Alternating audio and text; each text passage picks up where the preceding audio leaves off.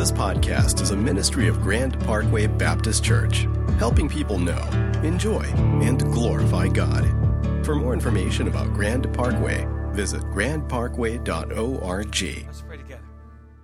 Father, thanks for the privilege of doing what we were created to do, and that is to worship you. And so, Lord, we want to worship. We want to be the kind of worshipers the Bible tells us that you are seeking, and that is people that worship you in spirit and truth, people that tell the truth about you. And so, we've come to tell the truth about you. The Bible says that you uh, you live in an atmosphere of glory, and so we want to just come and kind of give you what what is rightfully yours. And so, Lord, speak to us today from your word. Uh, say something today that has our name on it uh, so that it can get in our lives and get fleshed out uh, uh, uh, through our lives. And so, Lord, that's what we want today. We didn't come to get a religious whipping. We didn't, get, we didn't, get, we didn't come to, to, to get condemned. We came to be set free. And so use the truth today to wash off of us all that is unnecessary so that only what is necessary remains. We pray this in Jesus' name. Now, b- b- before I finish this prayer and say amen, I want you to just take about 20 seconds to just pray for yourself. Whatever you got going on, however you came in today, I want you just to take some time and just whatever's the heaviest on you right now, I want you just to lift that up to God.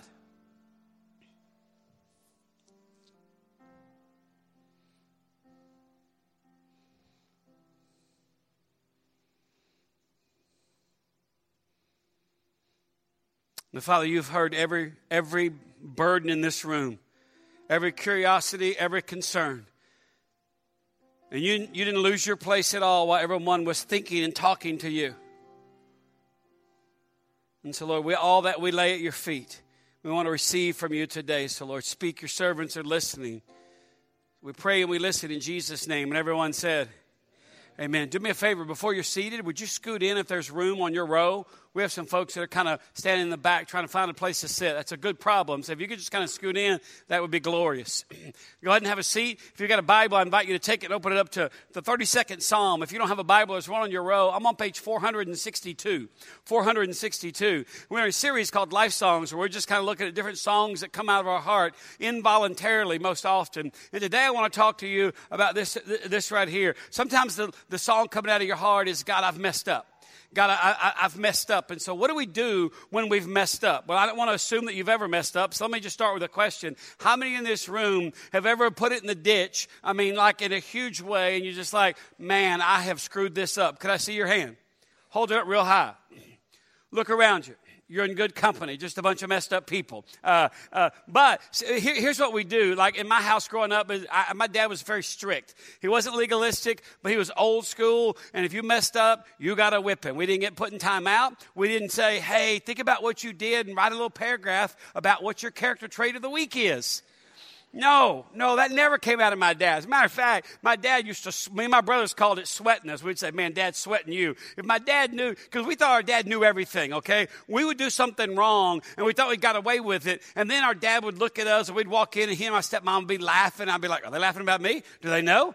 Do they know? And they're just kind of waiting. So here's what my dad would do. We'd sit at the kitchen table, we'd eat supper. And when you get ready to get up, when you got done, you had to ask to be excused from the table. That was another thing my dad did. You couldn't just eat and just bail like, hey, I got to go to my room, watch Netflix. No. No. My dad was like, you had to say, may I be excused? And my dad would not even make eye contact with you. He'd be eating and he'd go, sit back down. Whoo, we knew somebody getting a whipping. And so we just sat there, and the next person, can I be excused? No. No. And so me and my brothers would be made to sit there at the table while my dad took his time and finished eating, and then he'd wipe his mouth with his napkin, push the plate back, and he would say, There's something you boys want to tell me? And I would just be like, mm, oh man. And my brothers under the table are kicking me. Don't say anything, don't say anything. And my dad said, now I'll make you a deal. Whoever tells the truth first, I'll go easy on you. You're still going to get a whipping, but I'll whip you lighter than I whip your brothers. I would shoot my hand up like I just won the lottery. Oh, oh, Mr. Carter, Mr. Carter. And my dad would go, Neil, something you want to tell me? I couldn't get it out. The dam would just break, and I'd be. And my dad would say this cry all you want, boy, I'm still going to wear you out. okay, well, here's what happened, Dad. And sure enough, as, I was done crying, my dad would go, all right, get up. And my dad would make my brother sit there and stare at the wall. He'd take me over there into the kitchen. We were in a little, little house. The table's right here and the kitchen's right And he'd just whip you. My brothers couldn't see it. They would hear me. Ah, ah. And my dad said, move that hand, move that hand. I'll whip your hand and every other part of your body. Yeah. Yeah. They didn't have CPS back then. I'd have had them on speed dial. I'd have hit the button number one. It's me. He's doing it again. Get out here. No. No, he whipped me, whipped my brother, whipped my other brother, and then he made us sit at the table. I want you to think about what you did and how wrong it was. And here's what I also want you to think about. You thought you could get away with it. We're going to read in the 32nd Psalm this morning about a man who thought he could get away with it. He's writing after the fact. He realized he didn't get away with it. He messed up really bad.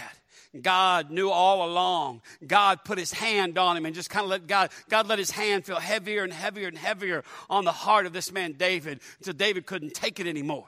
Bible says it like this in Psalm 32, verse 1 Blessed is the one whose transgression is forgiven. Now, David, by the way, is writing after the fact. The secret's out, the dam is broke, and he's like, Oh, I'm so glad this is over. I have to be trying, trying, to, trying to fake it anymore.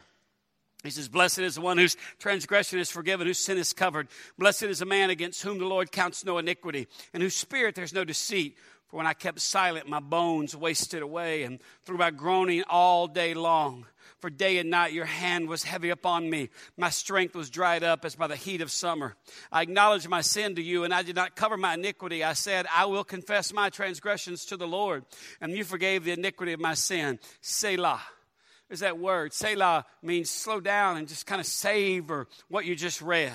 Verse 6 Therefore, let everyone who is godly offer prayer to you at a time when you may be found. Surely, in the rush of great waters, they shall not reach him. You're a hiding place for me. You preserve me from trouble. You surround me with shouts of deliverance. Selah. I will instruct you and teach you in the way that you should go. I will counsel you with my eye upon you. Be not like a horse or mule without understanding, which must be curbed with bit and bridle, or it will not stay near you. Many are the sorrows of the wicked, but steadfast love surrounds the one who trusts in the Lord. Be glad in the Lord and rejoice, O righteous, and shout for joy, all you upright in heart. I read the whole psalm, but I just want to preach from the first five verses this morning. There's three things I want to extrapolate out of the text. And the first one, when we've messed up, here's three things we need to remember. Number one, the Bible assumes our sinfulness the Bible assumes our sinfulness. That's verse 1 and 2. David says, Blessed is the one whose transgression is forgiven, whose sin is covered. Right off the get go, God kind of says, Let's don't kid each other. The Bible says in, in, in, Romans chapter 3 of the New Testament, He says, We've all sinned and fallen short of the glory of God. So when I say the Bible assumes our sinfulness, this is not a statement of condemnation, but it's establishing this baseline reality because we live in a culture that kind of sells us the lie that man is inherently good. Now, think just for a minute, beloved, okay? We, we live in a culture that everything, the media, everything kind of tries to convince you that man is inherently good. This past week, big news story on Good Morning America, ABC, World News Tonight 70 people, 65, 70 people in Panama City, uh, uh, Beach, Florida, saw a family caught in an undertow. And they made a human chain and they got out there, they rescued the family. That is great, and that's what we should do. But the media cannot help themselves. They said, this is just another example of the inherent goodness of human nature. Mm, I, I would balk at that part of it. And you say, I, I, I don't know what you mean. See, here's the thing if man is inherently good, then there's a lot of things that are unnecessary. Uh, there's some questions you have to answer. Like, I'll just kind of put the questions up here. You don't have to try to jot them down. You can whip out your phone and take a picture if you want. But if man is inherently good, then you got to ask yourself, why do you need God? Is the existence of God even necessary? How does the life, death, and resurrection of Jesus make any sense? What is there to be redeemed for, from or for? If man is inherently good. Uh, fourthly, is there an objective moral standard by which all of life is evaluated? Because if man is inherently good, then you're all free to live in light of your own goodness, just what you define, what, how you define good and how you evaluate good. Another question is Is there such thing as truth and who decides? If I'm gooder than you, do I get to tell you what the truth is? Another question you've got to ask is Does absolute truth even exist? See, doing away with God, which, which our culture likes to do, is just kind of make this kind of, that's, that's for superstitious people that cling to their guns and religion. Sound familiar? Uh, it, doing away with God's like removing Saddam Hussein. You might want to think through the ramifications of who takes his place. Because it's somebody worse than ISIS. It's you. See, when you do away with God, then you get to be God. You get to be the master of your own destiny. And, and, and, by the way, when I say the Bible assumes our sinfulness, if this isn't true, and by this I mean the doctrine of total depravity, uh, the inherent sinfulness of all humanity, if this isn't true, then there's a couple things you've got to explain. See, you don't just get a few questions, there's a couple things you've got to explain. Number one, the state of the world the state of the world. Does anybody just look around at the world today and just think, my gosh, what's happening? I mean, pe- people come to my office on a weekly basis and are like, Pastor, I'm concerned. I mean, I look at the world and what's happening, and I'm deeply concerned. And I smile and go, Yeah, it's pretty bad, isn't it? And they're like, You're supposed to be helping me. No, I'm not supposed to give you religious pep talks that insulate you from the reality of living in a fallen world. See, that's one of the things, again, if man is inherently good, if you think man does not need God, he does not need redemption, he's not a sinner, he is, he, he, is just inherent by nature, he's a good person, she's a good woman, then you have to ask yourself this fundamental question of human existence what went wrong? What went wrong? Why is the world like it is? If God is good, then why does bad stuff happen? If God is in control, why does so much life seem out of control? See, because you, you can't have it both ways. You can't waste your life. You spend your whole life saying, well, man is good, religion is the opiate of the masses, or whatever phrase you ripped off of the internet. You can't do that. And then when the, when, when the culture, when the world begins to break under the weight of its depravity and sinfulness, you can't turn around in an act of utter hypocrisy and say, hey, how could a good God let this happen? No, no, wait a minute. Your goodness has made God unnecessary, so you can't now blame this God you spent your whole life denying even existed. That's, that's the greatest hypocrite in the world. It's the agnostic or the atheist who says, I don't believe in anything or I don't believe in this specific God. And then all of a sudden, when, when man is good, because if man is good, how do you explain the two boys up in Ohio that shot four boys this past week and buried them 12 feet under the ground? Because they lured them to the woods to buy weed. Man's good. How do you explain that? But see, we live in a culture that kind of, it just kind of seeps into our culture, into our dialect, into our music, into our entertainment, that man is inherently good and man is the hope of the future. Here's, here's a quote I think that kind of kind of captures it uh, and, and, puts it in good perspective. This is a quote from a guy named Tim Keller. He says this We are more sinful and flawed in ourselves than we ever dared believe. Yet at the same time, we are more loved and accepted in Jesus Christ than we ever dared hope for. Hear that again. We are more sinful and flawed in ourselves than we ever dared believe. You've got to accept that. And here's what allows you to accept that. Because at the very same time, we are more loved and accepted in Jesus Christ than we ever dared hope for. So when I say the Bible assumes our sinfulness, that's why David begins this psalm, uh, uh, uh, uh, but just by saying, hey, by the way, blessed is the one whose transgression is forgiven, whose sin is covered. Blessed is a man against whom the Lord counts no iniquity and in whose spirit there is no deceit. Because unless you embrace the sinfulness of humanity, you have to embrace being a deceitful person. There's a lot of things that you have to deceive and cover up and try to explain away. Here's another thing you got to explain away uh, not just the state of the world, but secondly, our sinful choices. Our sinful choices. I mean, you're logical people. It would stand to reason if man is inherently good, then he would inherently choose goodness over badness, right? Hello? You're smart people. If man is inherently good and you have the power in yourself to take care of yourself, then why do you choose wrong? It does. It, you, you, can't have it both ways. It, it, it contradicts the laws of logic. And yet,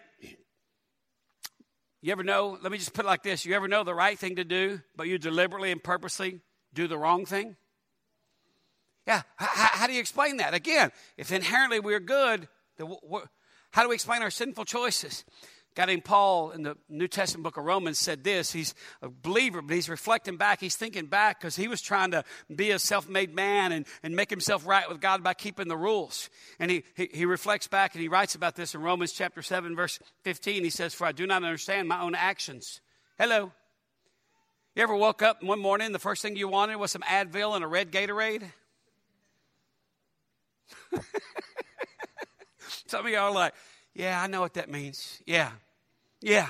Yeah. I do not understand my own actions. Or you woke up and the first thought in your mind was, what was I thinking? Some of you woken up before and thought, whose apartment is this? Yes, the Bible speaks to that. I do not understand my own actions, for I do not do what I want, but I do the very thing I hate. Now, if I do what I do not want, I agree with the law that it is good. So now it is no longer I who do it, but sin that dwells within me. For I know that nothing good dwells in me, that is in my flesh. For I have the desire to do what is right, but not the ability to carry it out. For I do not do the good I want, but the evil I do not want is what I keep on doing. Here's another thing you got to explain. If you, if you believe that man's inherently good, you also got to explain Jesus Christ. If we're not sinful and there's not a penalty for sin, then why is Jesus Christ necessary? See, the goal of a secular worldview is to convince you that he isn't. And if you follow this logic to its ultimate conclusion that man is good, then the only person to blame for the badness of the world is God. God can't be trusted because if God were really God, then God would do something about this world and it wouldn't be the way it is. Yet the Bible teaches us the world is the way it is because of who we are. That we are sinful by nature and by choice. That's what the Bible calls us to. But also, the Bible assumes our sinfulness, but also announces on every page God's provision for this. On every page, the Bible kind of says, Ali, Ali, in free. Hello, don't miss this. The Bible points out, and it doesn't come to condemn, it comes to say, hey, let's just start with a baseline definition of reality because this is the problem that God came to solve. This is the need that the Bible speaks to. Second thing David tells us from this psalm of confession is that there's always a consequence for sin. There's always a consequence for sin. Look at verse 3. Now, I know the, the, thought is, hey, I hear it all the time. We're not hurting anybody. We're consenting adults. I'm not hurting anybody. It's my body. You know, it's legal in Colorado. It's eventually going to be legal in Texas. I hear it all the time. Yes, you're like people. Yes, people come make an appointment with me. They're who I love. And by the way, I, am not making fun of people when I talk about things like that. I'm not. I mean, I just think, oh, oh okay.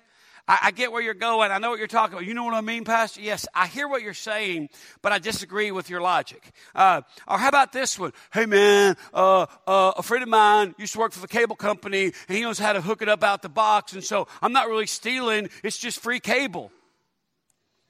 No, you're stealing. You're just as big a thief as somebody that puts on a mask and goes in a bank. You're just stealing less value, but you're stealing. And here's the biggest hypocrite in the world today you're the parent that tells your kid, don't steal. And you watch a TV, you steal channels from all the time. It's kind of a hipster crime these days. I'm 53. I have friends that steal cable. And they say to me, Why are you paying for cable, Neil? And I'm just like, are, are, Do you hear the words coming out of your mouth? What did you just say? And they're like, Oh, man, I mean, hey, hey, they're not going to miss it. The issue is not if they're going to miss it. The issue is, are you prepared for the consequence that's going to come on you? And, and, here's the thing you can choose your sin, but you can't choose your consequence. And sometimes the consequence doesn't come on you, it comes on your kids. And then what are you going to say? Hey, you shouldn't do that, despite the fact your dad's done it for years. When I say there's a consequence for sin, David, David says in verse 3 For when I kept silent, my bones wasted away. And through my groaning all day long, for day and night, your hand was heavy upon me. My strength was dried up as by the heat of summer. There's just two phrases I want to point out. The first one is when I kept silent. When I kept silent what I kept. In other words, I did this, I committed this horrible sin, and I tried to keep it on the down low because I'm just going to work it out. I'm, I'm going to cover my tracks. No one's going to ever find out. No one ever has to know. This could just be our little thing. When I kept silent, look at me, beloved. Secrecy is the power of badness. And by that I mean the more you keep something a secret, the more power you give to it. And it has the capacity to begin to affect you physically, emotionally, and spiritually. And David says, When I kept silent, my bones waxed old modern medical science has caught up with the, what the Bible's known all along that sin, when you keep it to yourself, it begins to affect your body. It, to it begins to take an emotional and physical toll on your well being. That's why David says, When I kept silent. Second phrase I want you to see is that he says to God, Your hand was heavy upon me your hand was heavy upon me. Now, I told you before, uh, my dad wasn't a perfect man. He's very flawed in a lot of areas, but my dad was a strict disciplinarian. I remember being in public every once in a while, me and my brothers would be popping off, and all of a sudden, this little hand would come up on the back of our neck. I didn't have to turn around. My dad had hands so big he could palm a pumpkin, okay? So he put his hand on my neck, and it was like his fingers just wrapped around it. And, if we were really being disrespectful, he would squeeze it a little bit. And we'd be talking all of a sudden. I'm done now. Y'all talk among yourselves. And my dad would say, like he was giving you a treat, why don't you go sit in the truck? Which meant, I'm going to beat you when I get you home. That's just the way it was in Redneck, East Texas, okay? So don't take offense. Don't come up to me and go, I'm praying for you, brother. I think you experienced child abuse. No, no, no. Never got one I didn't deserve. You. How do you know? Because my dad would give you a pop quiz. It's like the movie Speed. Pop quiz, hot shot. My dad would say, What'd I tell you to do? What'd you do? Bend over. That's just the way it went. Every time, three point sermon. What did I tell you to do? What'd you do? You had to acknowledge your sinfulness, and then you received your punishment. And so my dad would just give us a little squeeze. David says, Hey, to God, he says to his father, Hey, your hand was heavy upon me. Hey, look at me. Some of you, just the law of averages dictates that this many people in a room. Some of you I got some secret stuff going on right now. And because nobody knows, you think you're getting away with it. I'm not mad at you. I'm not coming to rant and rave and say, bah! I am to say this if you're a child of God, God's hand will get heavier and heavier and heavier on you until it begins to vex your soul, to, torn, to turn you towards repentance because sin will destroy you. And, and, and, if you're a child of God, God loves you. He's not going to let you destroy yourself. He's going to put his hand on you because he loves you. It's not child abuse. Uh-uh. It, it, it, it's a loving father saying, hey, this is not what you were created for. God's hand upon you is not abuse, it's consequence. So, two phrases under the banner of there's always a consequence for sin because, see, we've denied the, I mean, we said man's inherently good. And so, because we're good, we cannot sin. No one sins anymore, as we'll get to in just a minute. But, hey, we say there's a consequence for sin. It's like a consequence for what? We've invented a consequenceless society. We got so many people that are addicted to opioids. We came up with a remedy. So if you OD, they shoot you with this little shot and it reverses the effects of it. It's kind of like, and I think that's great, by the way. But can we just stop using drugs? You see, we just act like, no, we, we can't. So we got to create a world in which there is no consequence. You are hating your children if there's not a consequence for their sinful behavior. And I'll take it one step further since I'm already out here. You should tell your kids when they disobey you, that's sin.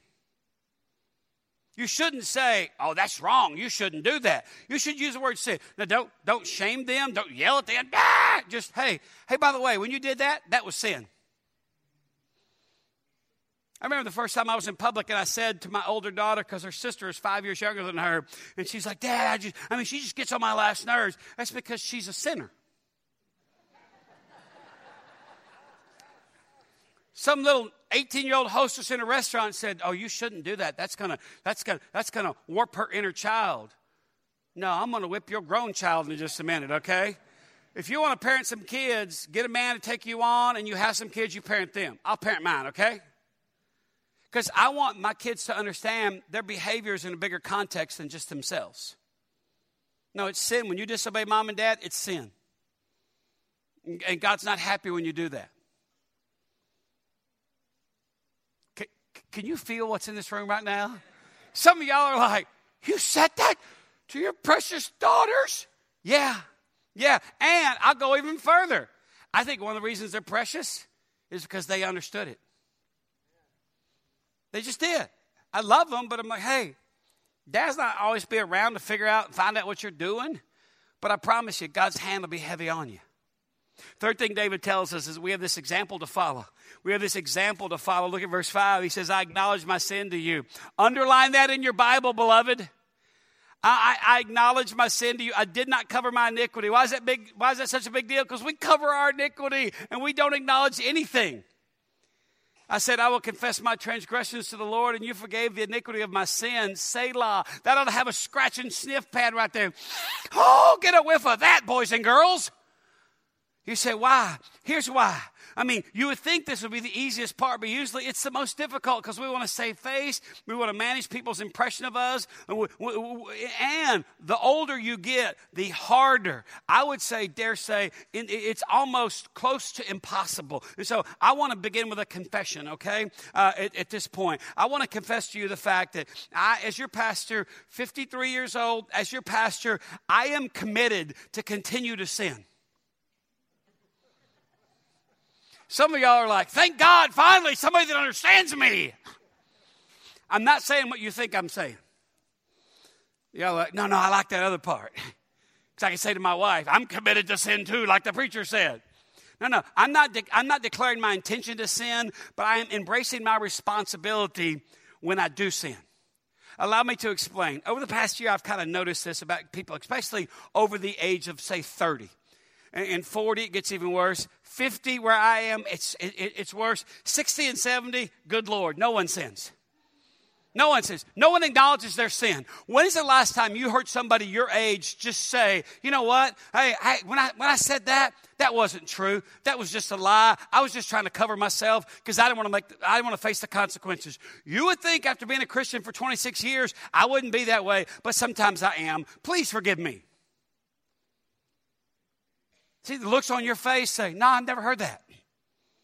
No, no. And, and, and so I just resolve that when I do sin, and, and, and, I am not saying I'm going to go sin, but when I do, hey, I, am going to call it what it is. You, you, you, say, What do you mean? Uh, here's, here's what we've done. Uh, we don't acknowledge our sin like David said. We do not follow the example that we have. Instead, we have this well devised, thought out, void of integrity and spiritual logic list of these verbal Vaseline excuses that get us out of these tight spots that sin gets us into. Like this number one, well, I'm sorry if you thought that. Now, by the way, this is so popular because it transfers responsibility from the sinner to the other person. As if your sin is our fault for listening to your exact words and being offended by what you said because it was a lie. And by the way, people that use this phrase tend to have deeply ingrained patterns of sinful irresponsibility, which means they've been saying this for a while. And when lovingly confronted, they're surprised at the thought of them sinning, which means it's easier and more comfortable for me to show empathy, i.e., I'm sorry, than it is to repent. Apologizing is a great habit, but it's not the same as repenting of sin. I, am sorry if you thought that. Your sin's not my responsibility. Don't make this about me. Here's another one. Instead of acknowledging our sin, here's another one we do. There must have been some, some sort of confusion. What? Yeah, so, I mean, you, you, you know you're on a slippery slope uh, when you're uncertain as to the kind of confusion there was, so you just say, oh, there was some sort of confusion. Oh, we, we can't know anything all of a sudden. See, you, nobody has to repent. You don't have to repent. I don't have to repent. We can just say, oh, there was some sort of confusion. Mm, ah, really? You, you, you, want to go with that? that? That's really your best salvo? Here's another one. I'm not sure what happened. I'm, I'm not sure what happened. Really? As if we all have to live in this place of chosen uncertainty where everything is vague and gray and unknowable. I, I, mean, I've met with people who made an appointment and called me and said, Hey, we need to meet with you because this.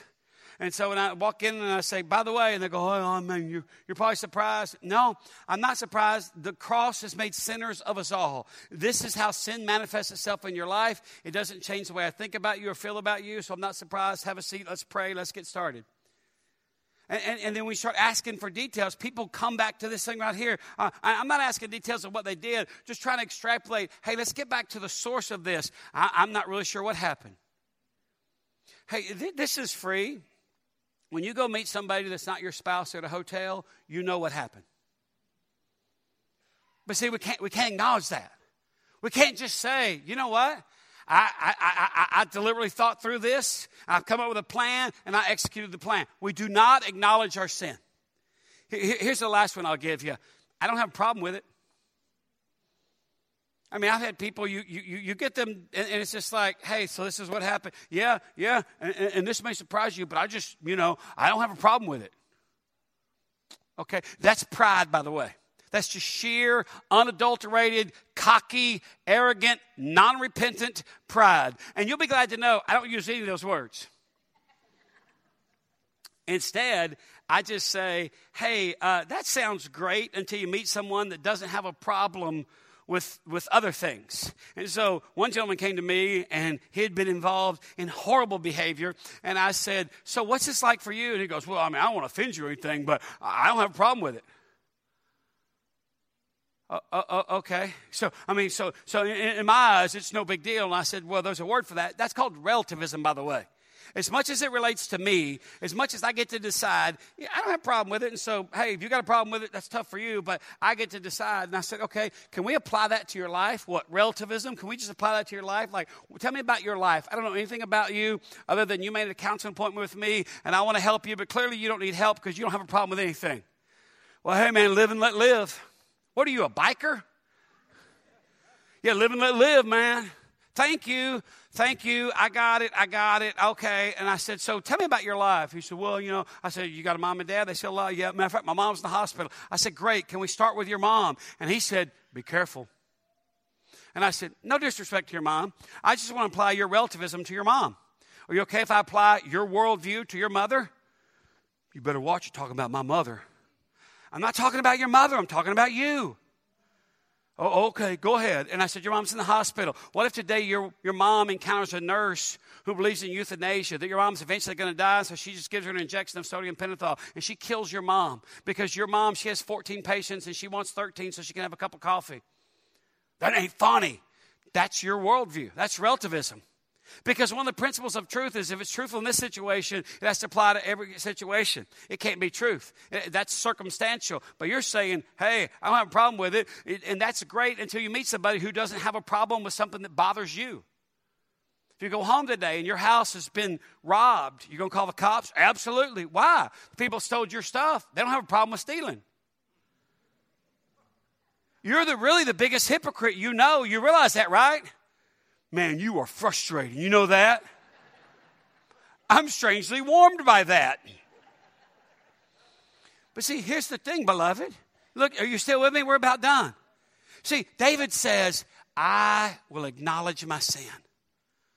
That sounds like that would be the easiest thing in the world, but it is the hardest. And the older you get as a Christian, I'm not talking to the non Christian, as a Christian, you get in your 50s, you get in your 60s, it is next to impossible why? Because you just you're out of practice.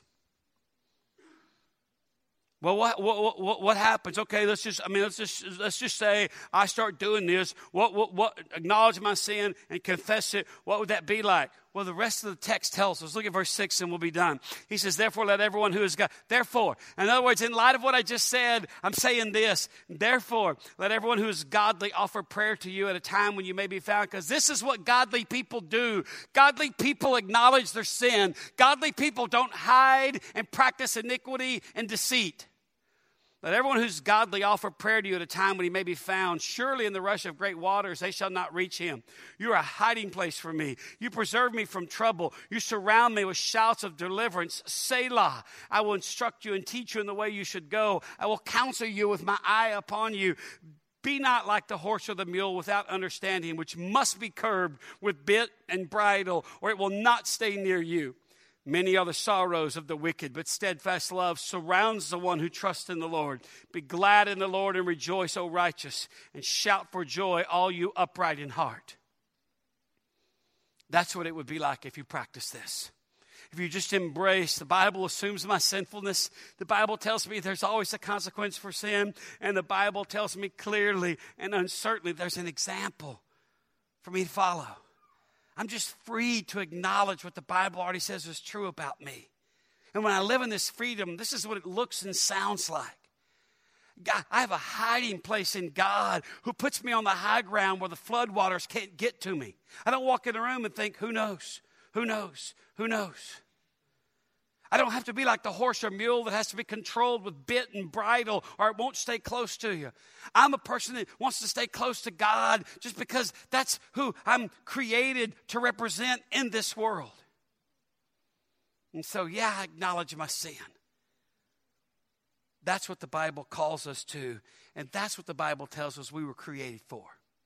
Let's pray together. Just take a moment, if you would, and think about the text today. Think about what David said. He said, When I kept silent about my sin, your hand was heavy upon me.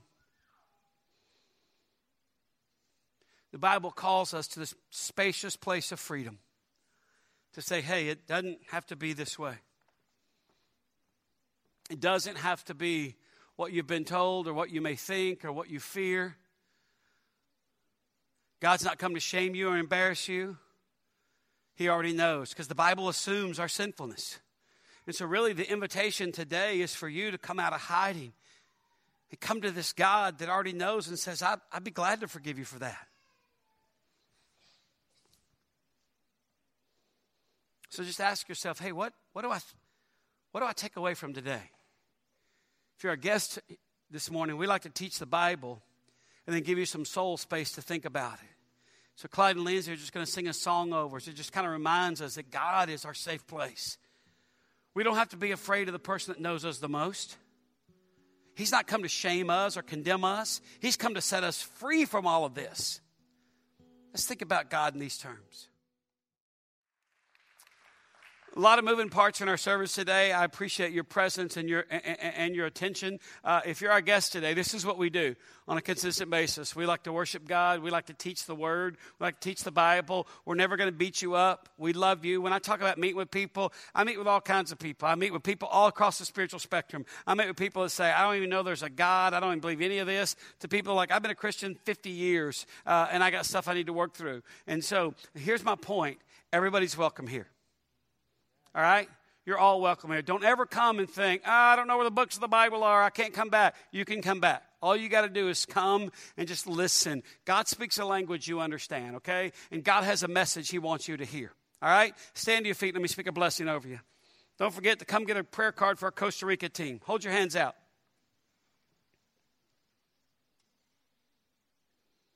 There's nothing you can tell God that He does not already know. And there's nothing you can tell God that's going to change his mind about you. He loves you.